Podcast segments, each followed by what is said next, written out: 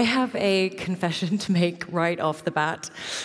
I don't know what you were doing at sixteen, but I'm a really big fan of Harry Potter and was waiting way too long to receive my letter inviting me to Hogwarts School of Witchcraft and Wizardry.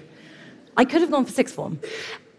I was also waiting for an invitation to the Jedi Temple or a tap on the shoulder to invite me to the X-Men. I was that kid. When I was sixteen years old, I got my wish.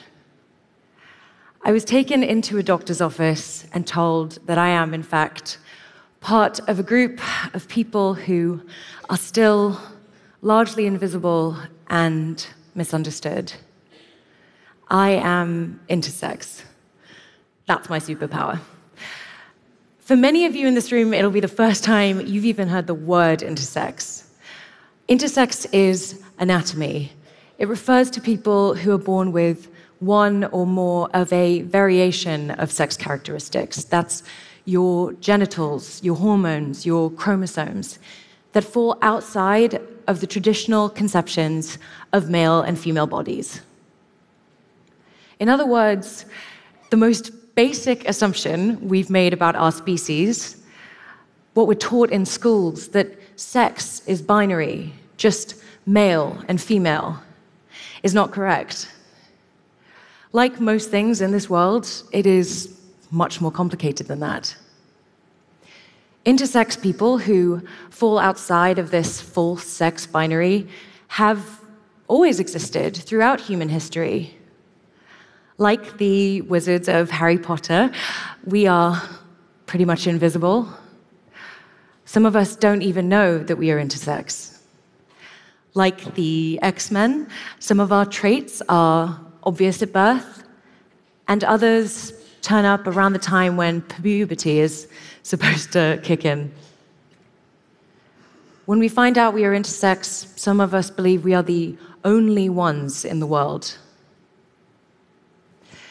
Me specifically, I have X Y chromosomes, which you may have understood to be typically male.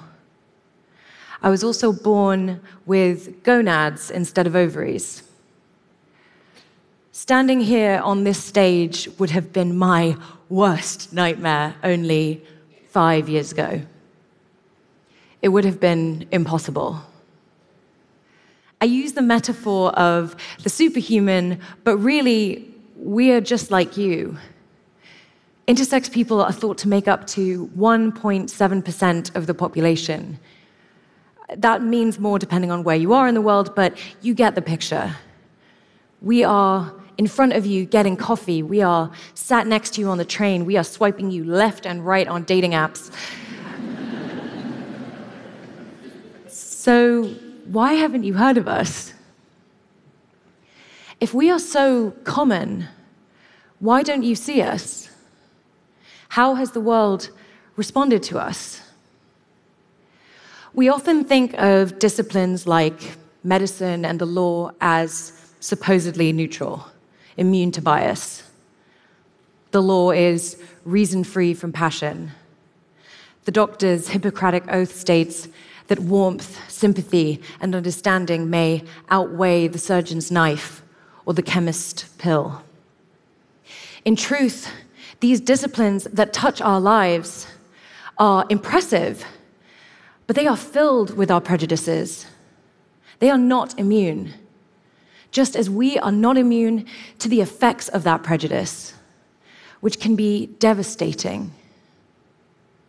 In medicine, intersex babies who are born with ambiguous genitalia are routinely operated on without consent, without medical need, irreversibly, in order to make their healthy anatomy appear more normal.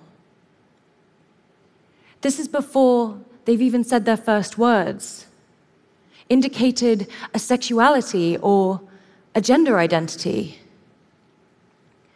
Many people are never told the truth about their intersex traits, and those who are are instructed often not to tell anyone, Secrecy is enforced, and shame is a close shadow.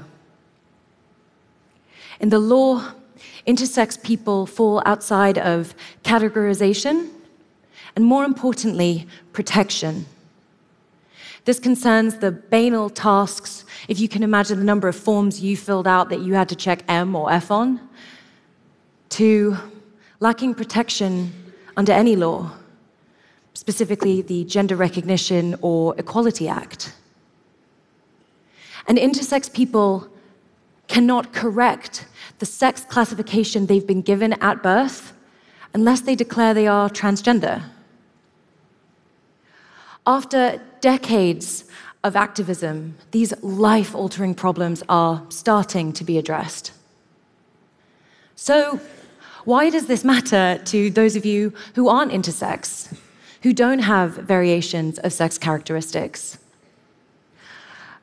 I imagine many people in this audience have, in the privacy of their own bathrooms, wondered, are my labia too long? Are my testicles uneven? Is my penis too small? Is my vagina too wide or too shallow? Nothing that hurts or gets in the way, just aesthetically. Are mine normal?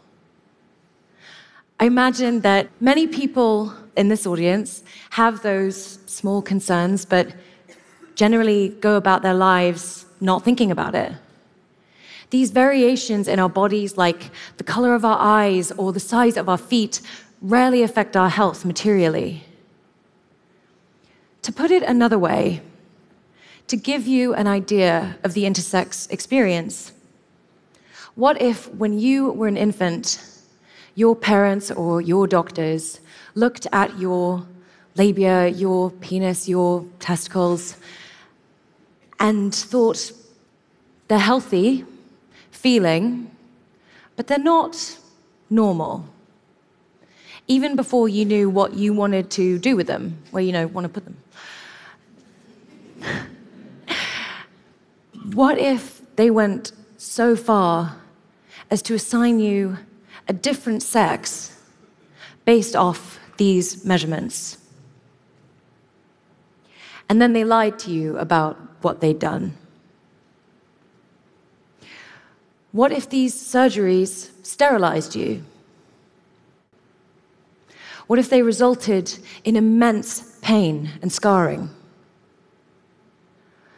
What if you had to take medicine for the rest of your life to replace the healthy organs they took away, and you had to pay for that medicine yourself?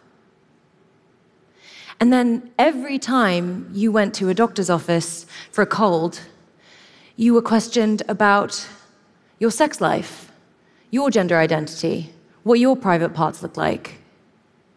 And then more doctors and medical students were invited to add to these questions, ask you to drop your trousers or submit to an unnecessary medical exam. This is a picture of what is happening to the intersex community, people like me, every day around the world. Our community is not anti-medicine or anti-surgery. We are for the right to make decisions about our bodies and our lives.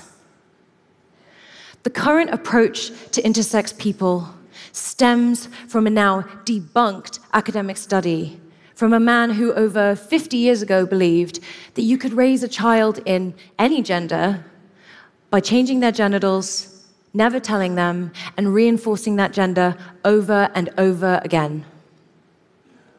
It also stems from referring to healthy intersex variations as abnormal or disordered.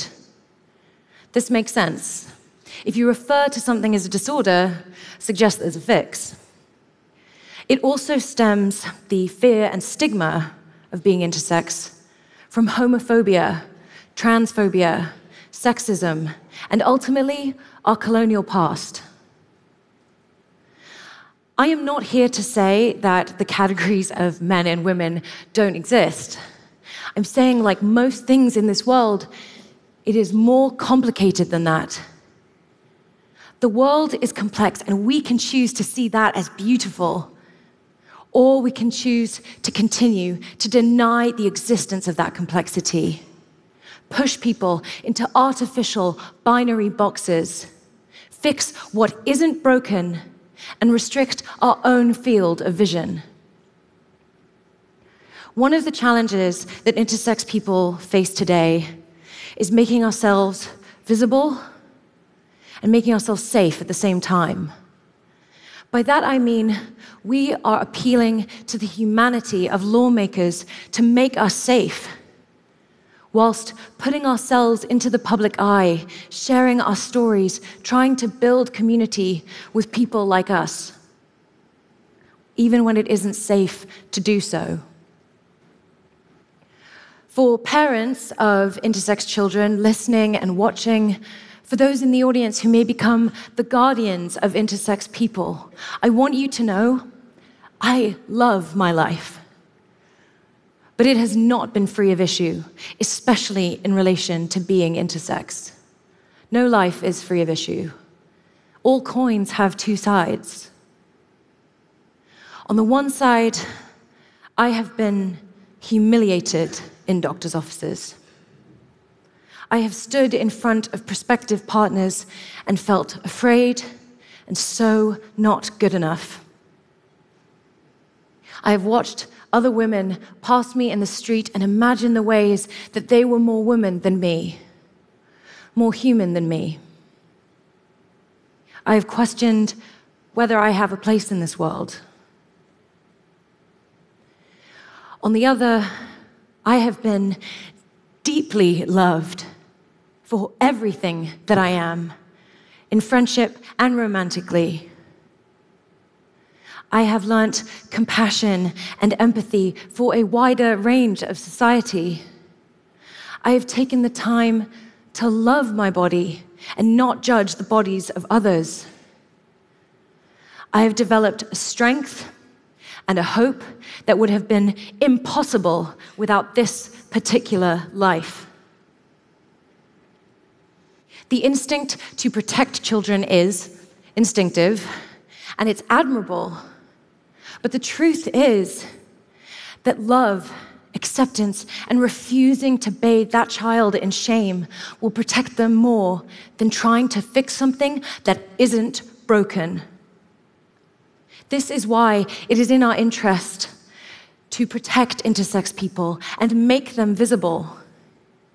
For as long as societies reinforce one form of acceptable, of normal, everyone will face insecurity for being different in any way.